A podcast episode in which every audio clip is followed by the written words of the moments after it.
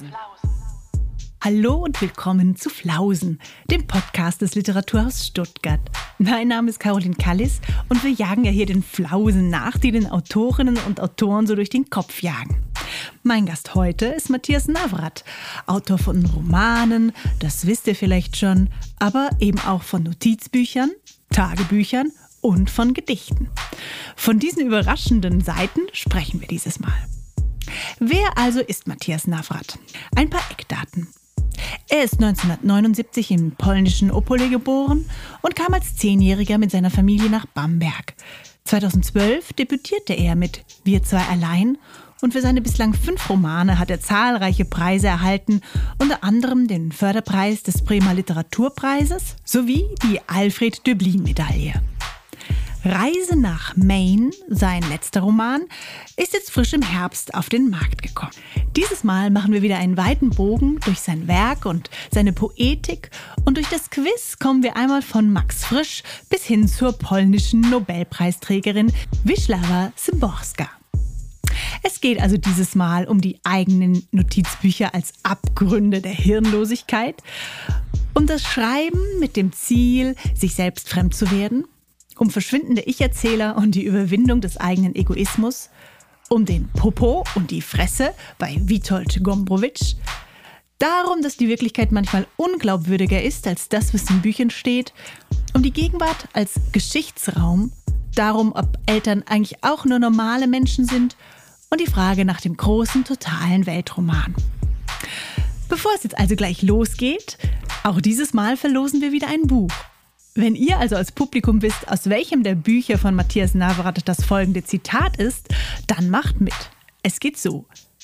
Am dritten Sonntag im Januar fuhr ich von unserem Viertel aus mit der U-Bahn zur Hasenheide am Südstern auf die andere Seite der Stadt. Wenn ihr jetzt gleich zuhört, dann könnt ihr das herausfinden. Und zwar, ob das aus Der traurige Gast ist oder aber dem Roman Die vielen Tode unseres Opas Jurek. Schreibt uns eure Antworten an info@literaturhaus-stuttgart.de bis zum 31. Dezember. Wir freuen uns also, wenn ihr uns weiterhin so treu hört, weiterempfehlt oder einen Daumen nach oben da lasst. Frohes Hören und Mitraten. Ja, hallo und guten Morgen, lieber Matthias Navrat. Guten Morgen, Caroline. Hallo Matthias. Du, ähm, vielleicht offenbaren, offenbaren wir das gleich mal zu Anfang. Wir zwei kennen uns äh, ganz gut, insofern, dass wir uns vor über einem Jahr in Bruck bei einem Literaturfestival kennengelernt haben und da mit so tollen Leuten wie auch Usama Al-Shamani, den ich hier auch schon im Podcast hatte, äh, beisammen saßen. Und wir machen auch Schreibwerkstätten zusammen. Also so viel vielleicht mal äh, vorweg, dass die Leute sich nicht wundern, woher wir uns eigentlich kennen und kommen zur allerersten Quizfrage. Und du darfst wählen zwischen einem, na, ich sag mal, modernen Klassiker, den viele wahrscheinlich als Schullektüre kennen, also einmal Max Frischs Stiller, mhm. oder ist das folgende Zitat von Stanislav Lem, den äh, sicherlich viele so als Science-Fiction-Autor auch kennen. Solaris wurde ja auch verfilmt. Ähm, und da wäre es aber das Buch Die Stimme des Herrn, übersetzt von Roswitha Buschmann aus dem Polnischen. Und jetzt pass auf, es ist ein etwas längeres Zitat. Mhm. Es geht so. Ja, wer denn soll lesen, was ich in diese Hefte schreibe? Und doch, glaube ich, gibt es kein Schreiben ohne die Vorstellung, dass jemand es lese. Und wäre dieser jemand nur der Schreiber selbst dann frage ich mich auch, kann man schreiben, ohne eine Rolle zu spielen? Man will sich selbst ein Fremder sein. Nicht in der Rolle, wohl aber in der unterbewussten Entscheidung, welche Art von Rolle ich mir zuschreibe, liegt meine Wirklichkeit. Zuweilen habe ich das Gefühl, man gehe aus dem Geschriebenen hervor wie eine Schlange aus ihrer Haut. Das ist es. Man kann sich nicht niederschreiben, man kann sich nur häuten. Ah, das ist schon so lange her, als äh, da ich diese zwei Bücher gelesen habe, aber ich tippe jetzt äh, mhm. tatsächlich auf Max Frisch, weil mhm. da so seine Themen schon so aufschimmern, so dieses eben, wir spielen eigentlich alle Rollen mhm. und äh, auch e eben in Verbindung mit Schreiben. Ja, wir schreiben alle unser Leben, aber es, äh, aber es geht nicht zurück. Ja, wir können uns eigentlich nur nach vorne entwickeln und eben häuten. Wir können uns nicht verändern, so richtig im Nachhinein. Also ich tippe auf Max Frisch. Ich, äh, Sehr richtig, ja, ja es stimmt. stimmt, äh, sehr gut.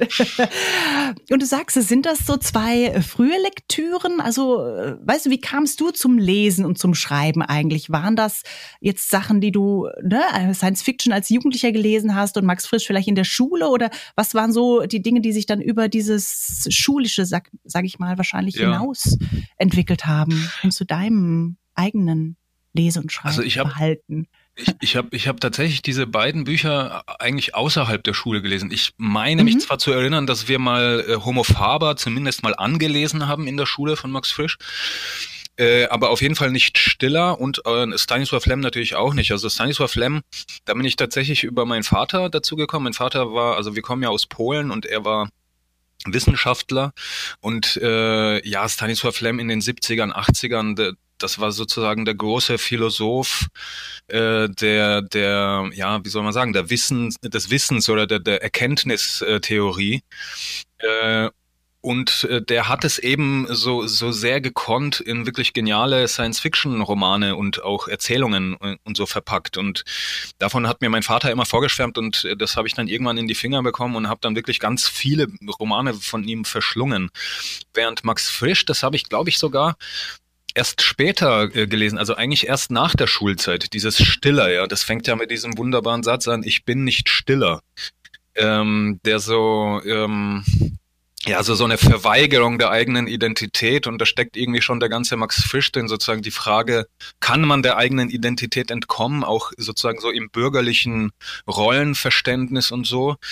Äh, und das hat mich eben auch fasziniert. Und bei, bei, also bei Lem hat mich äh, fasziniert irgendwie diese philosophische Tiefe, was so auch äh, gesellschaftliche, also was so Fragen des gesellschaftlichen Fortschritts und des technischen Fortschritts anbelangt und was das, was mhm. sozusagen mhm. Wissen äh, in der gesellschaftlichen Produktion, was das bedeutet und wie man sich auch irren kann. Also auch ein Thema, was heute sehr wichtig wäre wahrscheinlich. Was ist ein Faktum? Ja, was ist, ja. was ist ein Fakt? Ja.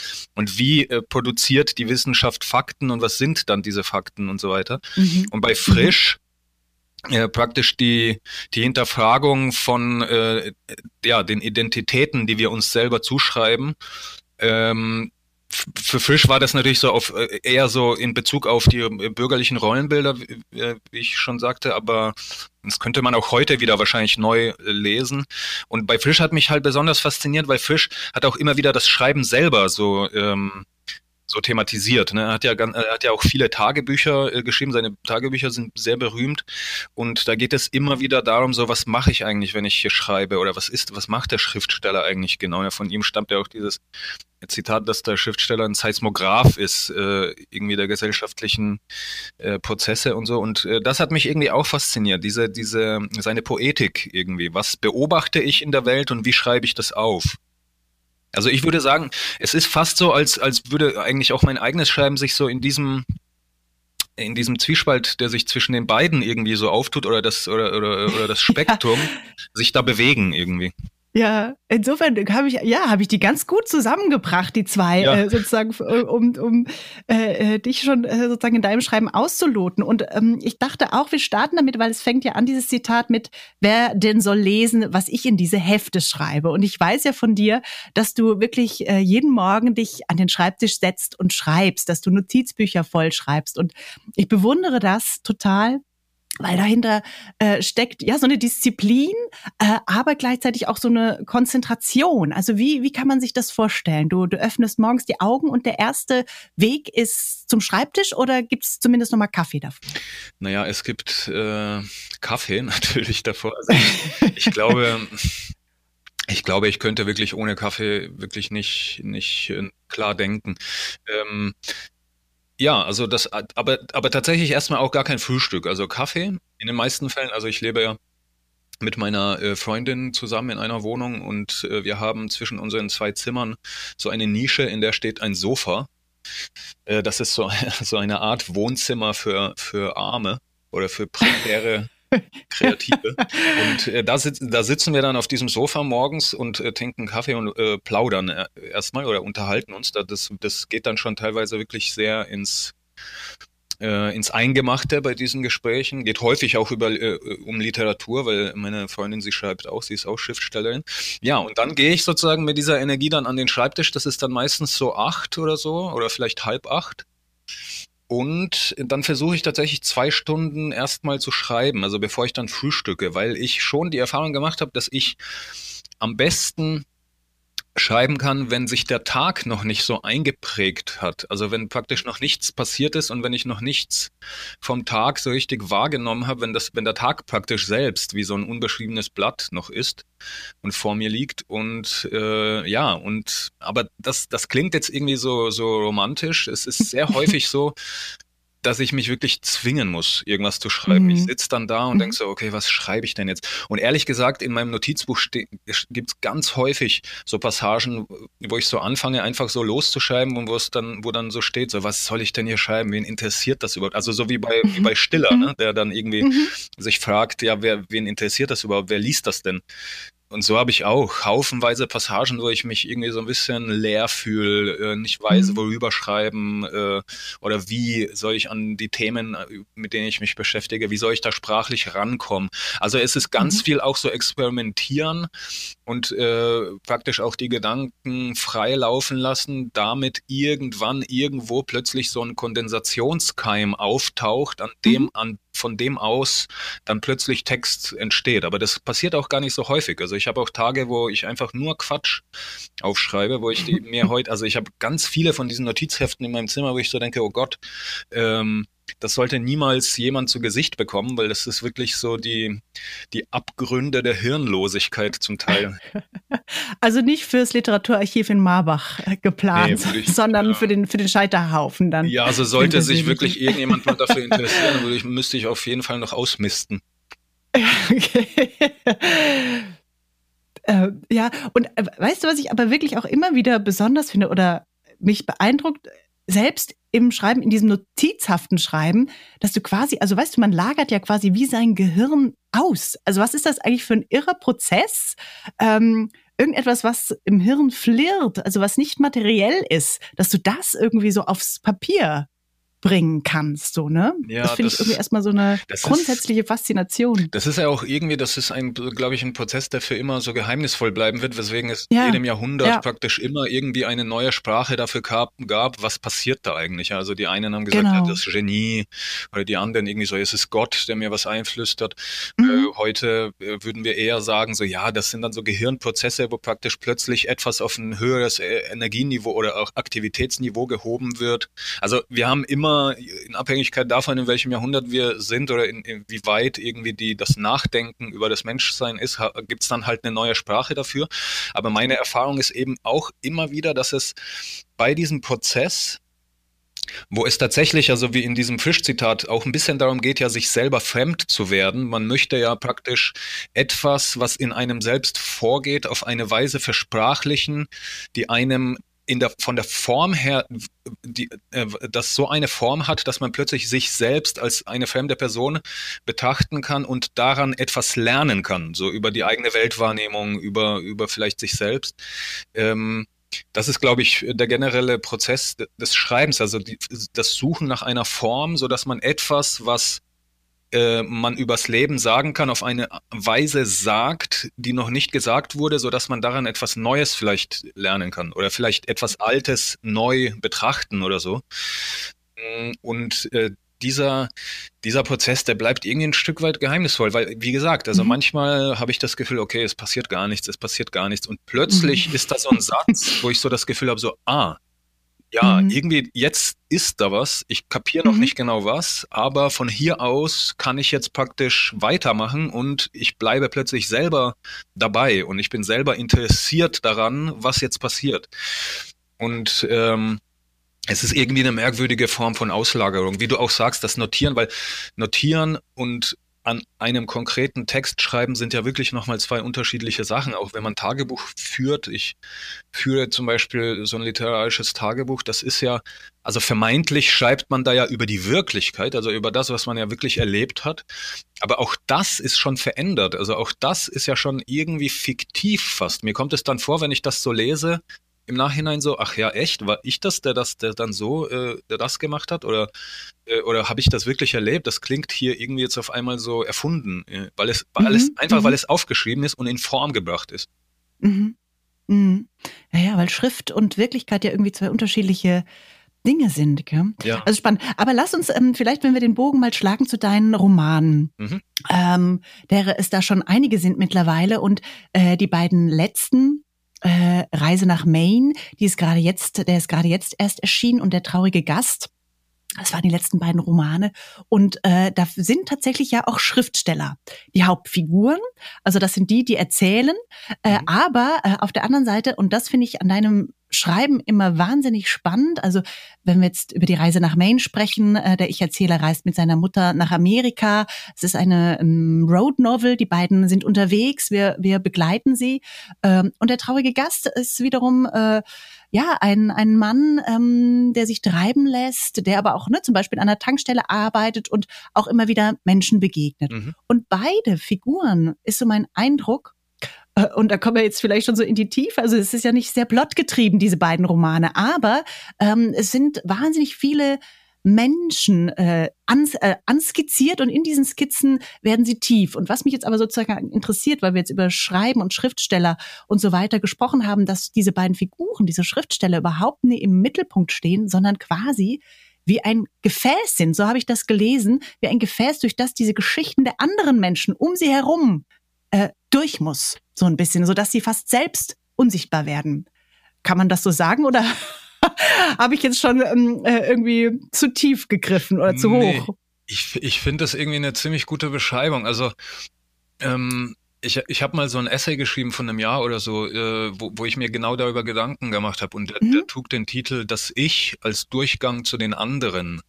Mhm. Und äh, das ist, glaube ich, tatsächlich so ein bisschen die Poetik dieser zwei Bücher, dass es da eben diesen, diese, ja, es gibt diesen Ich-Erzähler, der verschwindet aber eigentlich äh, genau, äh, angesichts ja. der Biografien der anderen. Also der, das mhm. Bedürfnis mhm. praktisch über die anderen zu erzählen und die anderen zu, zu erkennen oder zu, zu kennenzulernen und das Zurückstellen praktisch der eigenen Biografie, was ähm, das habe ich, glaube ich, in diesen zwei Büchern tatsächlich äh, versucht. Ähm, mich hat zum Beispiel, es gibt so ein Buch von äh, Svetlana Alexievich oder eigentlich alle ihre Bücher äh, haben äh, von der, da wurde ja auch dann viel diskutiert darüber, ist das überhaupt Literatur, weil diese Bücher bestehen darin, dass sie, also sie hat im Prinzip äh, Interviews geführt zu bestimmten Themen. Also beispielsweise hat sie Interviews geführt mit äh, Frauen äh, in Russland, die äh, in Russland und in den Ex-Sowjetrepubliken, die ähm,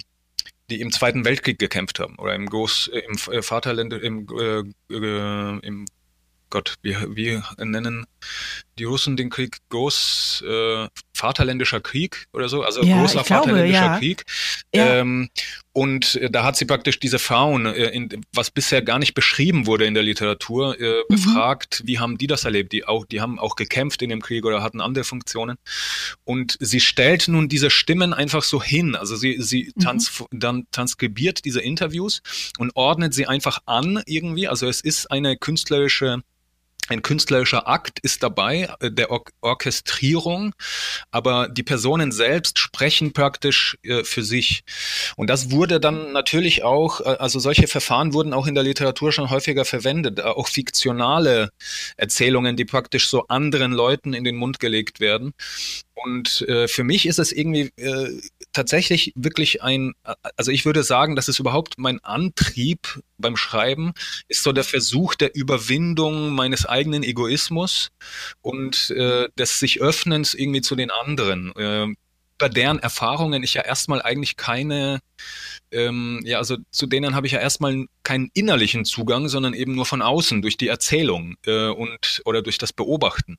Und diesen Prozess versucht, habe ich versucht in diesen zwei Büchern nachzustellen, weil ich auch der Meinung bin, dass es sehr schwierig ist, über andere zu erzählen, ohne zu markieren, dass man das ja aus ja. einer bestimmten Perspektive ja. erzählt. Also einfach zu behaupten, ich wüsste jetzt, wie sich jemand fühlt, der, äh, also auch in früheren Büchern war ja auch, hatte ich auch genau das gleiche Pro Problem, weil ich zum Beispiel mhm. in die vielen Tode unseres Opas Jurek, da erzähle mhm. ich über die Auschwitz-Erfahrungen von meinem Großvater und das ist mhm. natürlich ein extremes Problem. Also wie kann man moralisch ja. einfach, ja.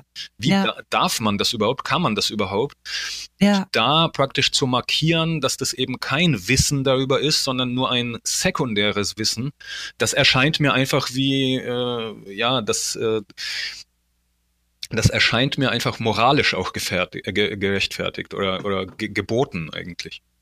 Mhm. Mhm. Ähm, und gleichzeitig äh, ist es so, also wir lernen, jetzt wenn wir beim traurigen Gast bleiben, wir lernen einige Personen kennen und äh, wie soll man die beschreiben? Also, ne, wenn ich denke an die Architektin, der Ich-Erzähler geht zu einer Architektin und sagt, ne, äh, sagt ihr, er möchte eigentlich seine Wohnung umgestalten und eigentlich möchte die gar nicht umgestalten und kommt mit dieser Architektin ins Gespräch, die ihr Haus nicht verlässt. Also er besucht sie immer wieder ähm, und äh, sie erzählt äh, äh, wahnsinnig viele Dinge und es sind ja ähm, man mag sagen, skurrile Gestalten, weil sie quasi vor sich hin monologisieren, möchte man sagen. Sie geben ihr Leben preis.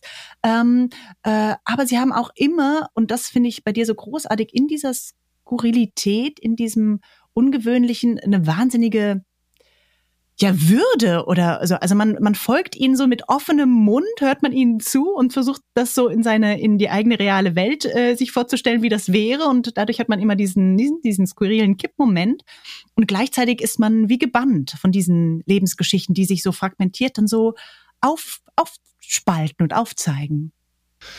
Ja ich ich habe tatsächlich ähm ich, ich ringe sehr häufig, bevor ich dann äh, irgendwie den sprachlichen, den richtigen sprachlichen Zugang zu einem neuen Buch finde, ringe ich sehr häufig eben damit, äh, eine Sprache zu finden, in der ich diesen Figuren, um die es da geht, eben so etwas wie Würde äh, geben kann oder, oder die irgendwie finden kann, sozusagen in deren Leben und in deren Verhalten, äh, weil ich versuche, ich versuche so ein bisschen auch in meinem eigenen Leben gegen so einen Nihilismus anzukommen. Ich, äh, ich habe irgendwie so das Gefühl, heutzutage ist es sehr schwer, ähm, über viele sehr entwürdigende Dinge, die auf dieser Welt den Menschen äh, geschehen, wie auch schon im 20. Jahrhundert, irgendwie so ja. hinwegzukommen und irgendwie doch äh, praktisch so irgendwie so das, das Heilige am Leben noch, noch zu sehen oder so, oder das, das, mhm. das äh, eben das Würdevolle.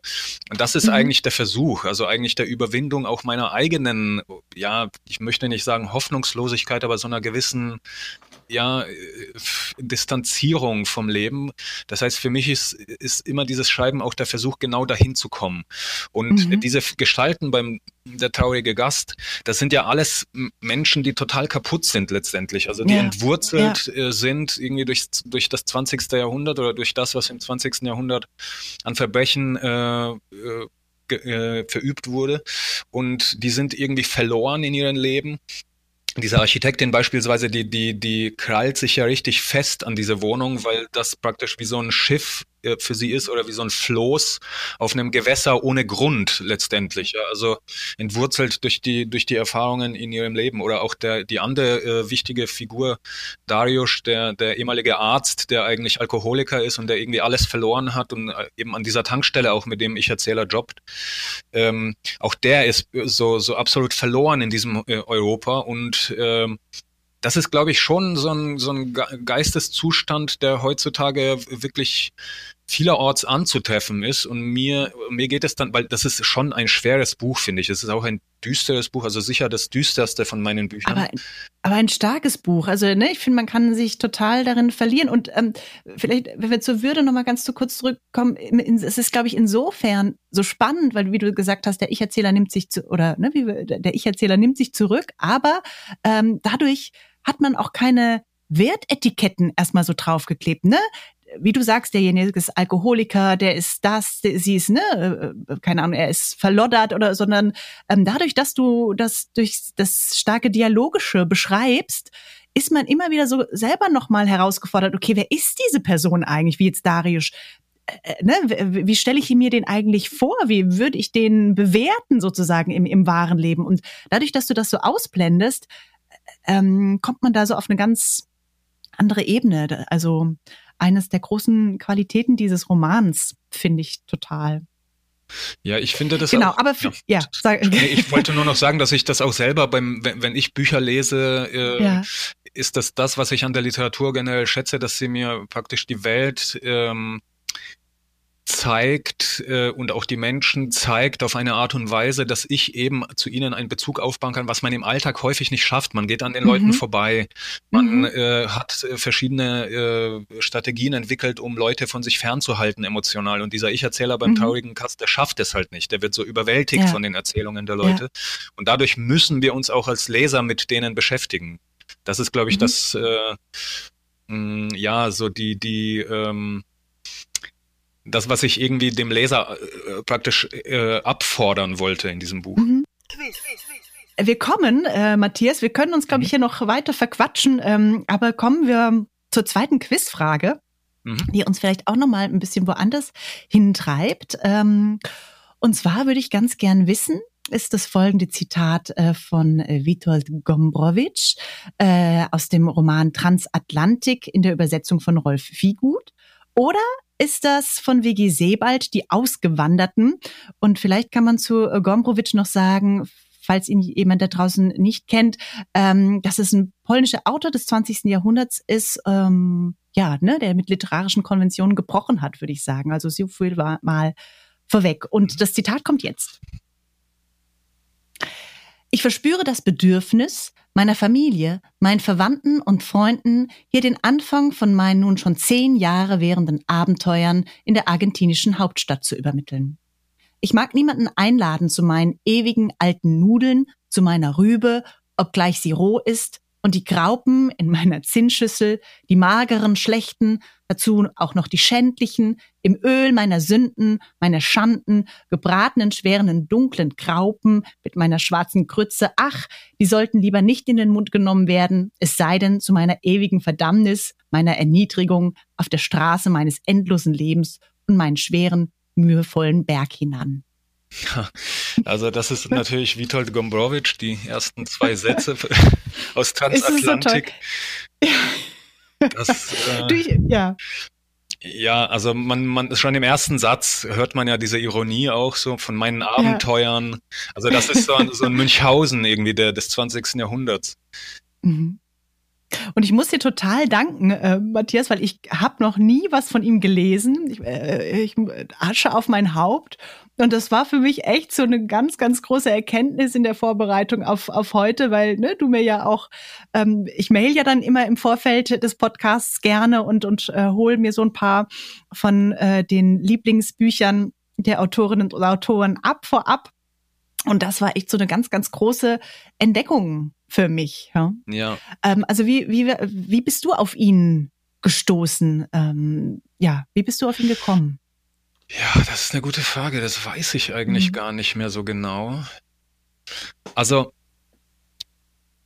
das kann ich dir wirklich nicht sagen. Vielleicht hat es mir jemand ja. empfohlen oder so. Ja. Äh, daran erinnere ich mich nicht mehr ganz genau. Und ich habe auch nicht, also dieses Transatlantik war auch nicht das erste, was ich von ihm gelesen habe, sondern ich habe, glaube ich, zuerst gelesen so ein paar Erzählungen, die aber ähnlich verrückt sind. Also da geht's dann so um jemanden, das fängt dann so an, so ja, in der Mitte äh, im Jahr 1931 auf der Überfahrt nach Argentinien äh, fiel ich in der Mitte des Atlantiks äh, vom Schiff.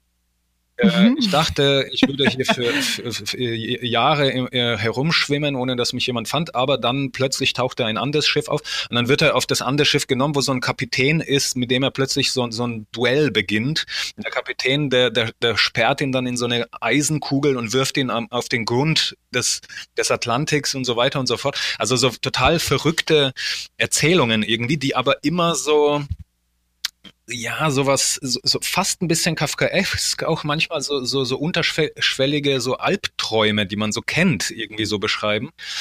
Und äh, ich finde ihn auch äh, deswegen großartig und auch, äh, also auch in der polnischen Literaturgeschichte ist er sehr wichtig gewesen, weil er eben, wie du sagst, mit den Konventionen gebrochen hat. Also äh, in, in seinem berühmtesten Buch Ferdi Durke heißt es, da, äh, da entwickelt er so so, so, so, ja, wie soll man sagen, nicht seine Theorie, aber so ein Sprachgebrauch äh, von, äh, also bei, bei ihm geht's immer so, äh, wie, wie er selber sagt, um, um den Popo und um die Fresse. Es geht darum, alle diese Leute, die, die das Nationale, die das Nationale so zu ernst nehmen und so hochheben oder überhaupt die sozusagen mhm. so stolz sind auf die großen Philosophen und auf die, auf die großen nationalen Errungenschaften, äh, denen muss man sozusagen, die müssen sich doch mal wieder eher erinnern, dass sie halt eben den Popo haben und, äh, mhm. eine Fresse haben und, und also er jagt praktisch alle durch den Kakao und, und zwar ja. aber nicht einfach aus, äh, weil er irgendwie so alles zerstören will, sondern weil er eben, äh, weil ich glaube, so, sozusagen, das war eine wichtige Erkenntnis für mich, ähm, ja, was soll denn der Schlosser aus Schlag mich tot? Äh, warum ist denn der so stolz äh, darauf, äh, dass in seiner Nation, dass, dass er sozusagen aus derselben Nation ist wie Chopin? Ist er denn selber Chopin? Wieso, wieso ist er nicht stolz auf sich selber? Also immer dieser Versuch, ja, guckt doch mal, seid doch mal nicht so hochgestochen, seid doch mal froh, dass ihr irgendwie so ein normales Leben habt. Ja, also äh, wirklich sehr witzige Geschichten, aber eben auch äh, tatsächlich äh, ja philosophisch relevant und äh, und auch literarisch. Und der war natürlich sehr umstritten. Ne? Der wurde sehr viel kritisiert, vor allen Dingen von den Nationalen. Und es ist auch so, dass er aus, äh, also per Zufall war er als der Zweite Weltkrieg ausbrach in Argentinien auf einer Schiffsreise und ist quasi nie mehr zurückgekommen nach Polen. Ist bis in die 60er Jahre in Argentinien geblieben und da beschreibt er eben auch seine argentinischen Abenteuer dann eben in diesem Transatlantik. Und das ist auch total verrückt, was der da so, äh, so beschreibt. Also, und meiner Meinung nach hat er, also zum Beispiel, wir hatten ja vorhin von Lem gesprochen und die Erzähler von Lem, die hab, da spüre ich immer den Gombrowicz raus. Das ist immer so eine Selbstironie und so eine, so, so, sie sind zwar genial, aber irgendwie passieren in, ihnen immer ständig irgendwelche Ungeschicke und sie müssen dann damit umgehen und so.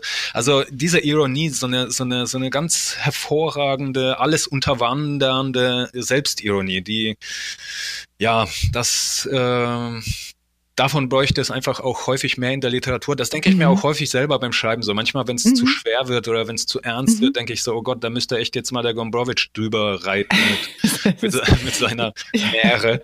äh, ja.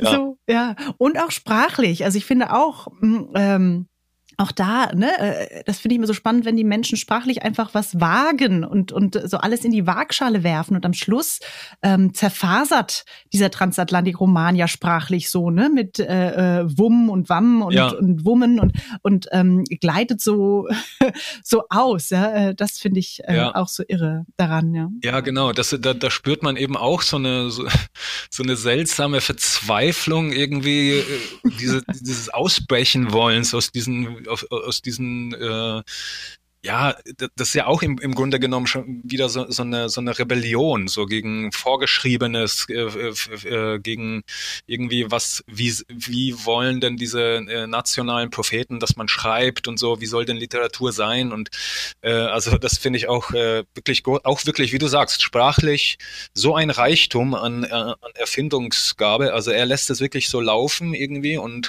er hat ja dann auch sehr, sehr, sehr, wurde dann tatsächlich international auch berühmt. Zwar spät in seinem ja. Leben. Und man sagt eigentlich auch, er hätte, wenn er nicht gestorben wäre, den Nobelpreis wahrscheinlich bekommen. Mhm. Er stand wohl mhm. schon so ganz oben auf diesen Listen, ist dann leider ah, verstorben. Okay. Äh, weil er natürlich schon sehr bedeutend war, mhm. auch global, also so, sozusagen als Avantgarde-Schriftsteller. Und ich habe ähm, äh, äh, Gombrowicz ja sozusagen gegengestellt gegen äh, WG Sebald, die Ausgewanderten. Und äh, gestern Abend, äh, kann ich heute sagen, hat äh, das Literaturhaus Stuttgart sein 20-jähriges Jubiläum gefeiert. Und vor 20 Jahren hat tatsächlich WG Sebald die Eröffnungsrede gehalten im Literaturhaus ah. damals. Und gestern gab es dann so einige Erinnerungen an ihn und äh, eben auch an die Ausgewanderten. Und ähm, ich dachte in diesem Gedanken, weil ja, ne, wie du gesagt hast, Gombrowicz war im Exil, ist ins Exil gegangen ähm, und auch Sebald schreibt in den Ausgewanderten diese vier Exilgeschichten, ähm, die mit Fotos versehen sind. Und äh, Sebald war auch einer derjenigen, die dich geprägt haben. Ja, auf jeden Fall. Also vor allen Dingen äh, für diesen Roman Der traurige Gast äh, war Sebald für mich sehr wichtig und gerade eben auch die Ausgewanderten, weil die Ausgewanderten, also mein Roman Der traurige Gast funktioniert ja im Prinzip eigentlich auch so wie so ein Episodenroman, könnte man sagen. Es gibt sozusagen drei Teile und in jedem dieser Teile ist eine andere Figur äh, und ein anderes Leben steht im, Vorf im, im, Fokus. Und es geht tatsächlich auch um Ausgewanderte, also um Leute in Berlin, die, die aus, äh, aus anderen Ländern oder zumeist Polen, aber auch äh, Rumänien äh, kommen. Und ähm, dieses Verfahren von Sebald, wie er das macht, wie er darüber schreibt, finde ich eben sehr interessant. Es ist nämlich eben auch ein Schriftsteller äh, oder zumindest ein, ein Gelehrter, der Interviews führt. Also der trifft Menschen und führt mit denen Interviews und äh, verschwindet eigentlich auch komplett hinter dem, was diese Personen erzählen. Hinzu kommen diese Fotos, die du erwähnt hast, da äh, die haben äh, natürlich auch eine wichtige Rolle, weil die äh, praktisch verbürgen sollen, ja, äh, dass es sich um reale Geschichten handelt. Also und das ist insofern interessant, als dass das, als dass das äh, wahrscheinlich keine realen Geschichten sind, sondern es, es ist ein fiktionales Werk, das aber so tut, also das praktisch über verschiedene Mittel so tut, als würde man jetzt hier etwas präsentiert bekommen, was vielleicht wirklich von einem echten Interviewer aufgenommen wurde und transkribiert wurde und so weiter und so fort. Das ist äh, also so dieser ganze Komplex des autofiktionalen Schreibens, der in den letzten Jahren ja auch nochmal noch mal, äh, in den Fokus gerückt ist, der zwar nicht so neu ist, wie man glauben möchte, aber den eben schon Sebald äh, irgendwie äh, ja praktiziert hat oder das Verfahren, die Sebald schon praktiziert hat, aber eigentlich auch schon Annie, äh, Annie Ernaux in Frankreich vor schon in den 70ern. Also ein Schreiben, das eben auch damit spielt, ja, ist hat der die jetzt wirklich getroffen? Also gibt's die wirklich? Äh, und dann gibt's auch noch Fotos, wo man so das Gefühl hat, ah ja, das ist dann tatsächlich eine Person, die dann in diesem Hotel in der Schweiz in den 70ern irgendwie zu sehen ist oder so, oder in den 50ern. Ähm, also ein sehr interessanter Autor, finde ich, und ein sehr, auch ein sehr sprachmächtiger Autor. Der hat ja auch äh, einige Bücher geschrieben, die eher so essayistisch erzählerisch sind. Also zum Beispiel die Ringe des Saturn, das so handelt von so einem Spaziergang durch Südengland, durch so eine Grafschaft in Südengland. Und das ist einfach mächtig, weil da wandert jemand durch Südengland und man könnte sich mhm. jetzt sagen, so, okay, also wie langweilig ist das denn? Soll ich da jetzt jemandem folgen, der irgendwie durch, durch irgendwie so eine Landschaft äh, stapft? Aber es ist wirklich in jedem Satz so unglaublich viel Weltwissen. Äh, der holt wirklich mhm. aus jeder kleinen Kirche, mhm. aus jedem, aus jeder Mauer, an der er vorbeikommt, holt er so ganze weltliche Zusammenhänge heraus. Und äh, also unglaublich, ein mhm. unglaublicher Autor, auch irgendwie so ein Solitär in der deutschsprachigen Literatur. Mhm. Mhm. Und äh, wenn du auch erzählst, Sebald hat Interviews geführt, ähm, die dann eingeflossen sind. Wie ist es denn bei dir jetzt zum Beispiel beim traurigen Gast gewesen? Also wie bist du auf diese Lebensgeschichten gestoßen oder, oder waren die tatsächlich ähm, fiktional oder einen sich da viele unterschiedliche Lebensgeschichten, von denen du gehört hast, in eine Person? Ähm, teils, teils muss ich sagen. Es gibt Figuren, die eigentlich mhm. komplett erfunden sind. Also beispielsweise diese Architektin, die ist erfunden. Äh, das basiert aber natürlich auf Erfahrungen von Menschen oder auf, auf, auf Biografien von Menschen, die ich irgendwie kenne. Aber wie du sagst, ist das dann teilweise zusammengesetzt aus verschiedenen Schichten, die ich irgendwie so aufgenommen habe, äh, so über die Jahre. Ähm, dann wiederum der Arzt, äh, oder der ehemalige Arzt, das ist schon stark orientiert an einer Person, die ich kenne. Äh, da ist dann natürlich trotzdem einiges fiktionalisiert und irgendwie so für die für die Zwecke des des Romans irgendwie äh, abgeändert äh, oder auch ähm, ja für, für die für Fragen der Glaubwürdigkeit, weil das Absurde ist ja, die Wirklichkeit ist ja manchmal unglaubwürdiger als als das, was in Büchern steht. Und für diese Figur, da hatte ich habe ich zum Beispiel genau diesen ähm, diese Erfahrung gemacht, dass das Leben der Figur noch viel krasser eigentlich war, als ich es dann in diesem Roman beschreibe. Aber ich hatte dann das Gefühl, nein, das kann ich jetzt nicht auch noch aufnehmen. Das glaubt doch kein Mensch, dass dem auch noch das passiert ist und auch noch das. Also ähm, insofern ist natürlich auch hier sieht man wieder Literatur ist komplett was anderes als das, als das echte Leben. Wir können eigentlich nur mit Hilfe der Literatur äh, wie, wie so eine Art Fläche ähm, herstellen, von der aus man dann sozusagen durch Verfremdung blicken kann auf die Wirklichkeit. Also eigentlich äh, erst durch die Form und durch die Entfremdung kann man sozusagen wieder auf die Wirklichkeit gucken. So würde ich das beschreiben. Und dann gibt es zum Beispiel eine Figur, den ähm, äh, den Rumänendeutschen, der im, im, in der Mitte des äh, Romans auftritt. Da ging es mir so, da habe ich, ich hatte mal eine Lesung in so einer, in so einem Salon in Berlin, äh, in so einem, äh, ja, halb privaten Salon, literarischen Salon. Und mhm. äh, da, die wurde mhm. organisiert eben von äh, einer Frau, die auch aus, äh, die aus Siebenbürgen kommt äh, und ja. da habe ich, bin ich auf diese Gesellschaft gestoßen von, von diesen Ausgewanderten aus diesem, aus Rumänien, aber äh, allen, also aus dem Barnard äh, oder aus Siebenbürgen, die eben irgendwie diesen deutschsprachigen Hintergrund auch haben. Und ich fand die irgendwie total faszinierend und auch insbesondere eine dieser Personen und bin dann aber irgendwann gegangen und äh, aber diese Situation ist mir so, also die war für mich so prägend. Dass ich das irgendwie aufschreiben wollte. Und dann habe ich das aufgeschrieben und von da aus habe ich dann plötzlich, weil die, die Leute habe ich ja nicht wirklich richtig kennengelernt an diesem Abend, sondern so ein bisschen. Äh, und aber die haben mich irgendwie so fasziniert, dass ich von da aus dann angefangen habe zu erfinden, also mir praktisch ihr Leben zu erfinden. Also auch das, auch diesen Prozess gibt es manchmal, dass mir irgendwo was hängen bleibt im Hinterkopf und ich es lässt mich nicht los und dann plötzlich will ich darüber schreiben. Mhm. Und mein Eindruck war auch, ähm, wir haben viel über die Person und das Personal und die Erzähler gesprochen. Und gleichzeitig war aber auch mein Eindruck, ähm, dass Räume eine unglaubliche äh, Bedeutung haben in deinen Büchern, also oder Orte oder ähm, also äh, ne, also der in der traurige Gast spielt Berlin eine Rolle und der Ich-Erzähler ist viel auch unterwegs am Flanieren und in Reise nach Maine ähm, geht es in die USA. Also spielt tatsächlich äh, ne, vom quasi vom Abflug bis wieder zum Abflug, ähm, wo äh, der Ich-Erzähler und seine Mutter unterwegs sind, ähm, wo es auch ja im Auto unterwegs ähm, ist und diese diese Bewegung ähm, also wenn es auch bei Gombrowitsch heißt Transatlantik, in diesem Trans, in diesem, in diesem Dazwischenräumen, ähm, dass auch die Verortung eine große Rolle spielt. Und dann las ich tatsächlich gerade noch in diesen letzten Tagen hier auf der Vorbereitung einen tollen Essay von dir, äh, der äh, mit einem tollen Satz losgeht, nämlich mit einem neuen Roman zu beginnen, gelingt mir jedes Mal erst in dem Moment, in dem ich den geografischen Ort festlege. Und da dachte ich, ja, ja also ja. genau. Also welche, welche Bedeutung spielen, spielen die Räume und die Ja, Orte tatsächlich wirklich eine wirklich zentrale. Ich, weil, weil für mich Räume, mhm. also es, es gibt sozusagen nicht den blanken geografischen Raum für mich, sondern jeder Raum ist ein kultureller Raum zu, äh, zugleich. Also er ist irgendwie geprägt. Also quasi ein geistesgeschichtlicher Raum.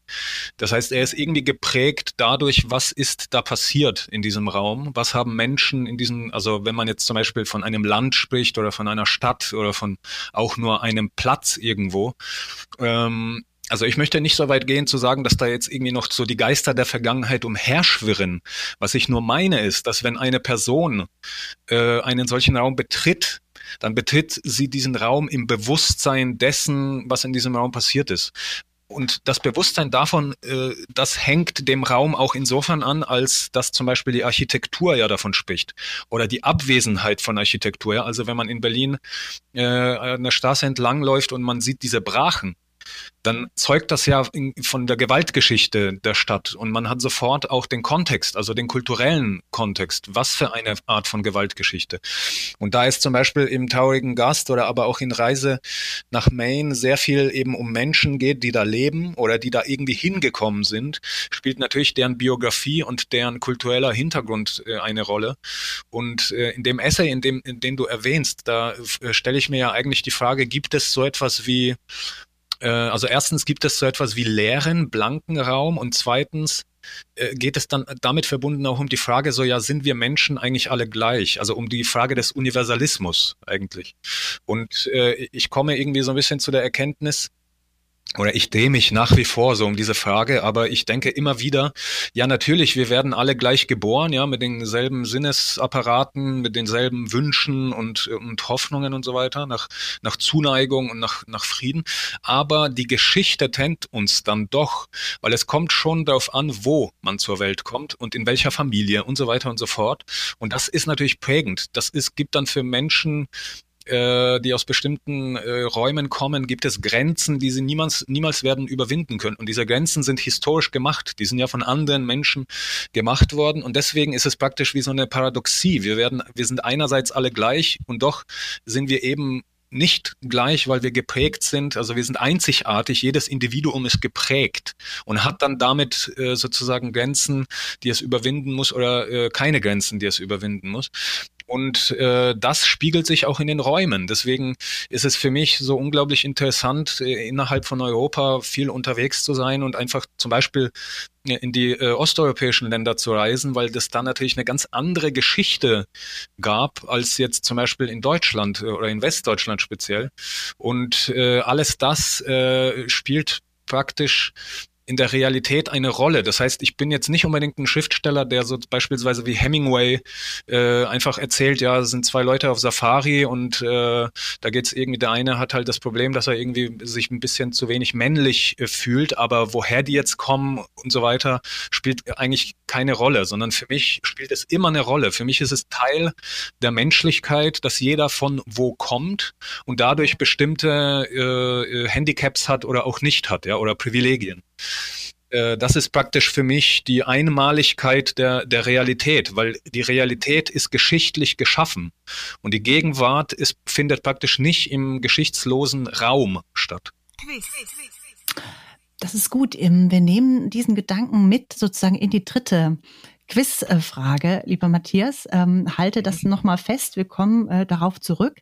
Und zwar gehen wir jetzt tatsächlich ähm, in die Lyrik Osteuropas von der ich auch weiß, dass du sie schätzt. Ähm, und zwar kommt jetzt ein Zitat und du darfst raten, ist das äh, von Wisława Szymborska, äh, Menschen auf einer Brücke, äh, ähm, oder ist das von Walgina Mord äh, aus ihrem Gedichtband Kreuzwort? Äh, genau. Aus dem, ja, das sage ich noch dazu, aus dem Weißrussischen von Katharina Narbutowitsch und Uljana Wolf. Also das Zitat geht so. Willst du Tante Anna sehen, musst du zurücktreten. Muss es dir gelingen, einen flüchtigen Blick auf den Geist zu erhaschen, der durch den langen, schmalen Korridor ihres Körpers huscht. Ihr Gesicht erscheint und verschwindet ebenso unerwartet wieder. Heute habe ich stundenlang dagesessen und Tante Anna angeschaut und plötzlich habe ich sie erkannt, lautet die passende Antwort auf die Frage, ob man Tante Anna gesehen habe. Puh. Das ist schwierig. Das ist, das finde ich mhm. wirklich schwierig. Also von, von dem Umgang so mit, äh, mit so, mit Form mhm. würde ich jetzt tatsächlich denken, dass es möglicherweise Schimborska, weil also dieses Hin und Her drehen der Grammatik und so oder der, mhm. der Bedeutung, aber irgendwie gleichzeitig, also ist, ich finde es wirklich schwierig, weil die, weil bei Schimborska wird es eigentlich nie so persönlich, dass es um die eigene Tante oder so geht. Das habe ich mhm. äh, äh, deswegen, das, äh, eigentlich muss ich sie dann doch ausschließen. Ich glaube, es ist Valgina Mord. Sehr richtig. Ja? Sehr gut, Matthias. Drei von drei richtigen äh, Antworten. Es ist zu Tada. einfach. ja. ähm, aber ähm, wie ist das? Also von dir kennt man äh, bislang äh, die Romane und ähm, ich weiß aber tatsächlich, dass du dich auch äh, in Lyrik ausprobierst im Moment. Deswegen wäre meine neugierige Frage, wie, also die Gretchenfrage sozusagen, wie hast du es mit der Lyrik? Ja, ja, also ich habe ein Gedichtband geschrieben, also vielleicht das mhm. schon mal die gute Nachricht vorweg. Ja, ich bin ganz, ganz gespannt ja, darauf. Ja. Äh, es ist aber tatsächlich, also ich glaube, mm, ich ran so lange damit, weil ich mich, glaube ich, im deutschsprachigen Raum, also mit der Lyrik, die ich bisher so, so kannte, also ich schätze die zwar sehr, aber ich habe festgestellt, dass es irgendwie gar nicht mein Zugang zu Lyrik oder vielleicht auch zu Themen oder vielleicht möglicherweise sogar, ich habe irgendwie andere Themen Das ist vielleicht äh, wahrscheinlich der Punkt. Weswegen ich dann, äh, als ich einmal die, also beispielsweise Valgina Mord, die jetzt zum Beispiel für mich sehr wichtig war, auch äh, beim, beim Schreiben äh, meiner Gedichte jetzt, als ich das entdeckt habe, ja, und die Art und Weise, wie sie praktisch über eine kollektive Erfahrung äh, schreibt, die Mittel, die sie dafür anwendet, das war wirklich wie so eine Art äh, Erweckungserlebnis. Äh, und ich glaube, erst dadurch habe ich dann äh, so meine eigene Sprache irgendwie entwickeln können in diesem Bereich. Und, und davor war das wirklich so, dass natürlich habe ich ab und zu mal so ein bisschen Lyrik geschrieben, aber es hat mich alles nicht so überzeugt, weil ich immer dachte so, ja, okay, aber irgendwie ist das jetzt leer. Ich mache jetzt hier so ein bisschen Sprachspiele, aber was soll das eigentlich? Ähm, bis ich dann festgestellt habe, weil ich meine, es ist natürlich absolut äh, äh, okay, wenn man irgendwie einfach Sprachspiele macht, aber auch das muss man ja mit einem gewissen Drive und mit einer gewissen, ja, mit so einem gewissen, mit einer gewissen Haltung und mit einer gewissen Motivation machen. Und für mich war das tatsächlich eher so, ja, also irgendwie, es ist so ein bisschen leer und ich, ich weiß gar nicht, was ich, was ich da mache und so. Also ich wusste auch wirklich nicht, was ich da machte. Und ab einem gewissen Moment wusste ich plötzlich, was ich da mache. Ich hatte so das Gefühl, dass zumindest der, die, der Text, der entsteht, ähm, doch seine Berechtigung hat und etwas in mir zum Schwingen bringt, was für mich irgendwie so zentral ist. Und ich habe schon jetzt das Gefühl, dass dieser Gedichtband, also der ist jetzt innerhalb des letzten Jahres entstanden, ähm, und der Kern des Gedichtbands ist wirklich sehr schnell entstanden. Ich, ich war dann plötzlich in, wie in so mhm. einem mhm. Rausch und habe dann wirklich jeden Tag irgendwie daran geschrieben und äh, ähm, mhm. und es ist so sehr schnell gewachsen und ähm, und ich ja meine Erf oder oder mein Gefühl ist, dass ich darin, äh, also jetzt, wenn man jetzt mein Werk äh, anschaut, jetzt einen Schritt gegangen bin, den ich vielleicht in der Prosa erstmal noch gar nicht hätte gehen können. Also ich habe beim Schreiben dieses Gedichtbands auch etwas über mich selber erfahren äh, oder über die Welt, was vielleicht nur so zu erfahren war. Und das war irgendwie ein extrem in, interessanter Prozess. Also äh, ich habe irgendwie das Gefühl, also weil das, das geht ja äh, manchmal einem so, dass man lange, lange sich nicht entwickelt und dann geht aber die Entwicklung plötzlich so eine ganz tiefe Entwicklung ganz schnell. Und das war tatsächlich so. Mhm. Also ich bin jetzt schon wahnsinnig neugierig darauf, Matthias. Total. Und, ähm, ähm, und finde auch, also ich kann mir total gut vorstellen, dass sozusagen, äh, was du erzählt hast über Valgina Mord, ähm, dass das so in, in eins geht, was du machen wirst. Also ich finde tatsächlich auch in diesem letzten Gedicht von, von ihr, man kann ja sagen, ne, sie ist ungefähr unsere Generation, ja. glaube ich, und kommt äh, eigentlich aus Weißrussland, ist aber in, lebt aber in den USA. Und ihr letzter Band äh, sind mittlerweile drei, auch äh, auf, in Deutsch erschienen. Der letzte Band Musik für Tote und Auferstandene. Und auch da finde ich es wieder so ein großartiges Gedicht. Das heißt äh, Baba Bronja ähm, wo es auch wieder ganz stark um Erinnerung und um familiäre Erinnerung geht, ähm, wo sie eben diese Erinnerungen äh, äh, aufgreift, äh, von äh, diesen Verwandten und auch immer wieder sagt, äh, quasi, ne, diese Geschichten und diese Erinnerungen legen sich irgendwie über, über einen selbst. Und ähm, der Roman von dir, die vielen Tode unseres Opas Jurek, ähm, finde ich, ist ja auch so ein bisschen was. Also Erinnerung spielt in allen deinen Romanen immer wieder eine große, ähm, hat eine große Bedeutung, aber gerade auch in diesem Roman, ne, wo es sozusagen mal losgeht von der Beerdigung von Opa Jurek und äh, diese, wir, diese Enkelgeneration, die sozusagen ne, mhm. erzählt, greift diese ganzen Erinnerungen auf, ne? Und und so ist es wie so ein Erinnerungsteppich und und diesen Erinnerungsteppich, sage ich mal, den finde ich auch in der Lyrik von Valgina Mord und kann mir deswegen das total gut vorstellen und bin total gespannt. Ja, ich frage mich auch, ob das tatsächlich was damit äh, zu tun hat mit der Erfahrung ähm,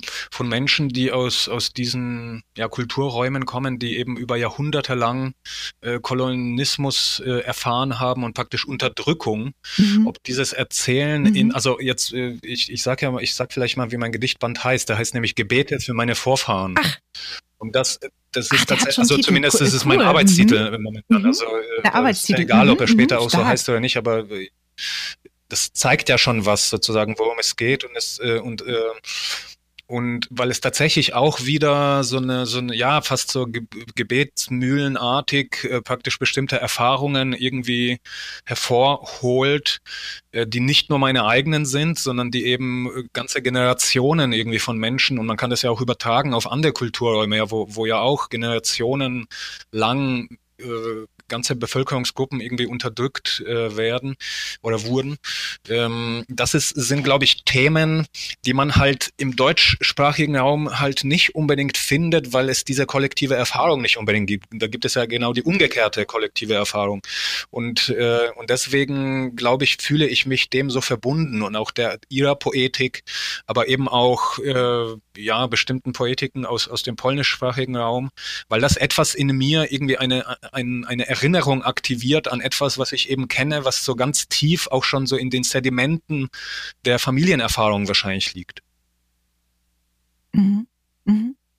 Ähm, und wir haben jetzt heute viel zu wenig über deinen letzten Roman gesprochen, Reise nach Maine. Also es klang immer mal wieder an, aber ähm, wenn wir sozusagen auch über Familie sprechen und vielleicht auch äh, über Familie als, als ähm, Erinnerungen, aber auch als, ja, vielleicht Impulsgeber. Und in dieser Geschichte geht ja der Ich-Erzähler mit seiner Mutter nach Amerika und es und die Mutter verletzt sich am Anfang und man spürt immer wieder irgendwie diese Abwehr des Sohnes auch, der irgendwie denkt, oh, ich, ne, eigentlich will, man, will er sie vielleicht gar nicht dabei haben oder es ist zu viel und sie hat so viele tausend gute Ratschläge irgendwie mit dem Gepäck und ähm, was er alles mit seinem Leben anstellen soll und, und wie er die Altersvorsorge regeln soll und so weiter und so weiter. Ähm, und trotzdem ist es äh, auch hier wieder wahnsinnig warmherzig und äh, äh, gleichzeitig finde ich auch so spannend, das geht mir auch so. Ich finde jetzt, wo wir langsam in so ein Alter kommen, wo man entweder selber Eltern ist oder einfach in diesem Alter ist, wo die Eltern früher waren, mhm. als man dort ankam sozusagen, dass man das jetzt immer wieder auch vielleicht mit sich abgleicht, ne? Und, und das irgendwie dann auch, also wenn wir über Raum sprechen, wenn wir über Zeit sprechen, da auch irgendwie immer so einen Shift hat und das gar nicht irgendwie mit dieser einen Person, die da vielleicht Mutter oder Vater ist, zusammenbringen kann? Ja, weil also äh, Raum, äh, Raum existiert ja auch in der Zeit. Ne? Und die Zeit, also ich habe auch lange darüber nachgedacht, warum habe ich ausgerechnet jetzt dieses Buch geschrieben. Äh, wo ich mich ja auch mit meiner Mutter natürlich auseinandersetze. Und ähm, und ich, ich glaube, es ist schon so ein bisschen so, wie du sagst, wahrscheinlich kommt man irgendwann in ein Alter, wo man schon auch weit genug von den Eltern entfernt ist, also wo, wo die Distanz äh, lang genug schon andauert, ja, weil bis man, sagen wir mal, 18 ist, ist man ja ganz eng, wohnt man auf, auf, äh, auf einem Raum zusammen und, und äh, man hat gar nicht die Möglichkeit, sich irgendwie so zu distanzieren. Irgendwann zieht man dann aus und dann gibt es ja sozusagen diese ganzen äh, auch freudianischen Prozesse von sich ab äh, äh, äh, koppeln und irgendwie in der, in der Jugend hat man ja noch die Rebellion und dann irgendwann koppelt man sich ab äh, und so weiter. Und dann blickt man plötzlich auf eine neue Art und Weise auf die Eltern. Es gibt dann irgendeinen so einen Moment, wo man plötzlich in der Lage ist, äh, wo man genug Distanz hat, als dass man eben gucken kann, okay, was sind das eigentlich für Menschen? Ich meine, die waren ja, die sind ja so, mhm. das sind ja normale mhm. Menschen eigentlich und die waren genauso jung irgendwann mal wie ich. ja? Also diese Frage, wie genau, waren die eigentlich, genau. als sie jung waren? Weil ich nahm ja meine Mutter Eben, oder meinen Vater ja. immer als selbstverständlich und immer so, die waren immer da und so weiter. Und, mhm. äh, aber man hat sie eigentlich nie mhm. gesehen und äh, also mhm. wirklich gesehen mhm. als die Menschen, die sie sind, ja, mit den, mit den Hoffnungen, mit den Zweifeln und mit, äh, mit den Wünschen, die vielleicht irgendwie, weil sie dann Familie hatten, nicht mehr realisiert werden konnten und so weiter. Also all diese, um all diese Fragen geht es ja in diesem Roman. Und äh, und das passiert natürlich nicht ohne Schmerzen, ja, weil das natürlich, da, da gibt es Grenzen, die überschritten werden und da muss man plötzlich Grenzen aufbauen irgendwann gegen die Eltern äh, äh, und äh, und irgendwann muss man vielleicht auch wieder Grenzen abbauen, aber äh, aber es ist irgendwie so ein Prozess, der halt mit so ganz tief verwobenen Konflikt äh, äh, Herden irgendwie äh, einhergeht und äh, wo es auch viele Vorwürfe gibt und viele Enttäuschungen und was weiß ich, Enttäuschungen, die vielleicht gar nicht, die von woanders kommen, ja auch bei der Mutter beispielsweise, vom Scheitern der Ehe und vom, von, von, von diesen Beschwerlichkeiten der Auswanderung und des Lebens in einer neuen Welt und so.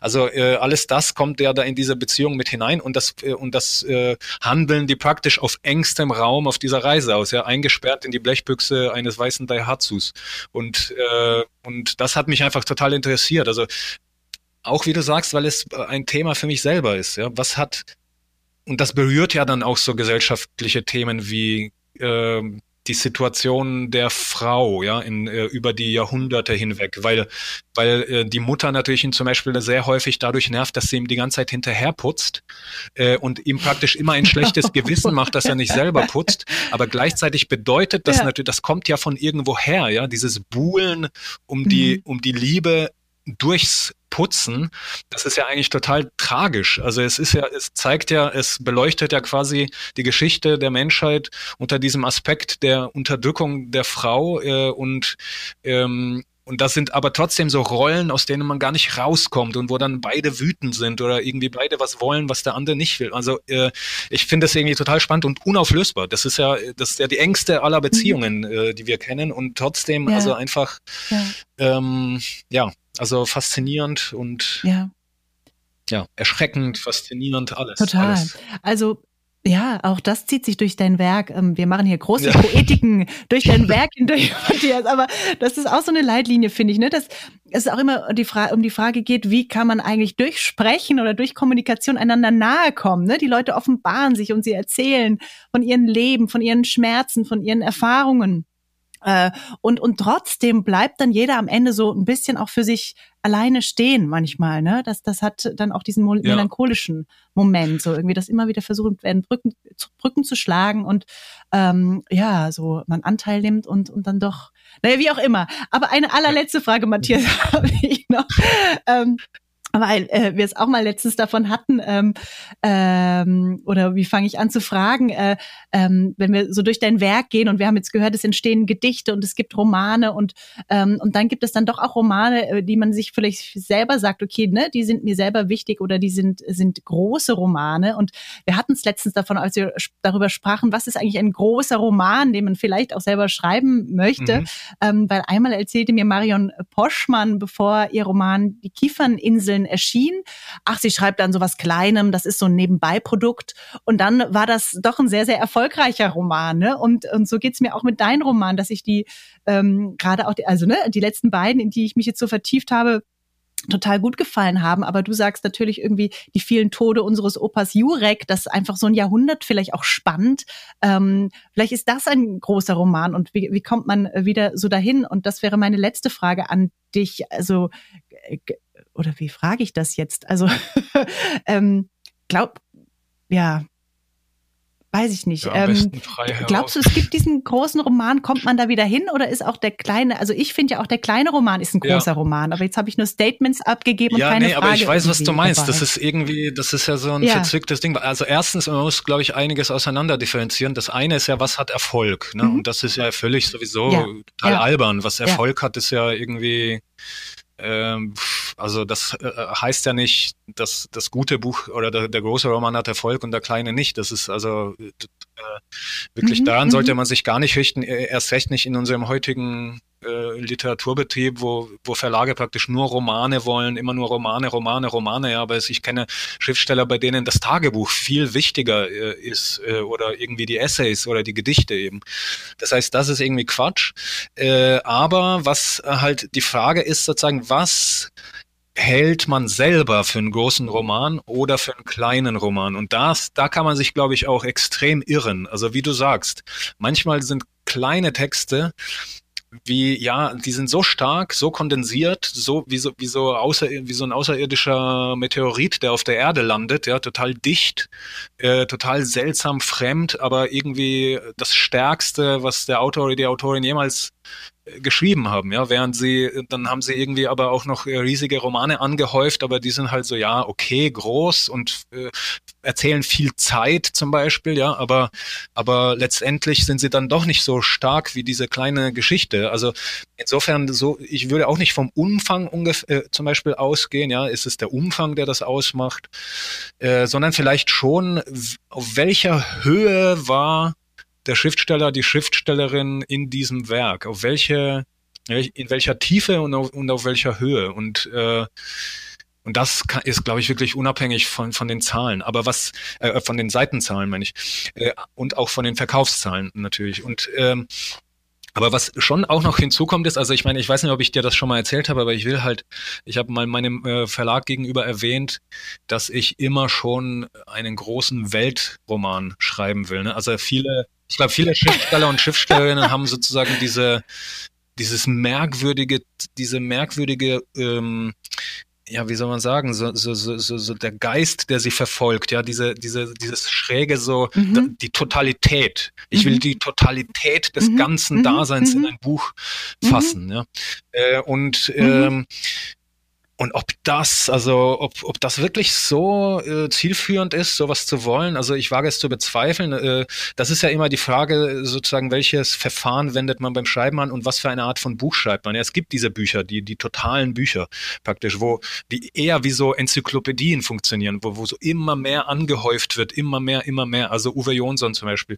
Oder äh, also die, die Jahrestage oder ähm, oder äh, mir fällt jetzt auch Bolaño ein, der praktisch irgendwie 1200 Seiten schreibt, wo auch äh, ganz viel angehäuft wird. Und das sind natürlich großartige Werke. Und mir schwebt auch häufig sowas vor. Mir, mir fällt dann immer nur auf, ja, ich krieg das halt nicht hin. Es werden dann immer irgendwie so kleinere Bücher, weil nur das mich dann überzeugt mhm. beim Schreiben. Und äh, es ist dann, wie du sagst, mhm. äh, die, das sind vielleicht im Endeffekt wird sich dann irgendwann herausstellen, das waren wichtige Bücher als die großen Versuche. Das heißt also, das, was man mhm. selber glaubt, äh, was man da macht, ist vielleicht nochmal unterschiedlich von dem, was dann andere darüber sagen und auch was die Lesenden sagen. Ja, die Lesenden mhm. haben ja auch eine eigene Meinung. Mhm. Die lesen das dann alles und denken so, ja gut, mhm. dieser riesige Roman, der ist echt ein bisschen lahm. Ja, also während diese kleine, kleine Novelle, mhm. das ist doch mal was. Äh, also ja, mhm. also deswegen das ist eine never-ending Story. So, was hält man für gut selber? Was will man machen? Ja, man immer dieser Weltroman, Weltroman. Jetzt schreibe ich natürlich wieder an den Weltroman, klar. Aber auch das, ja. da werde ich dann später auch sagen, so, naja, es, ist, es sind leider nur 200 Seiten rausgekommen. Es ist wieder eher so ein kleines Büchlein. Also keine Ahnung, ich weiß es okay. nicht. Okay, okay. Die ja. Frage bleibt offen. Aber ich, ich danke dir sehr, lieber Matthias. Drei richtige Quizfragen beantwortet, zwei Fragen richtig beantwortet. Äh, herzlichen Glückwunsch und danke für diese große Reise von der kleinen Form bis hin zum großen, unendlichen Roman, ähm, dass du uns mitgenommen hast durch deine Bücher und die, die da kommen. Und ähm, ja, dann sage ich einfach nur Dankeschön und äh, grüße dich ganz herzlich. Ja, ich, danke, ich danke auch sehr. Es war sehr, sehr, ein sehr, sehr schönes Gespräch. Vielen Dank. Bis bald, Caroline. Tschüss. Bis bald. Ciao.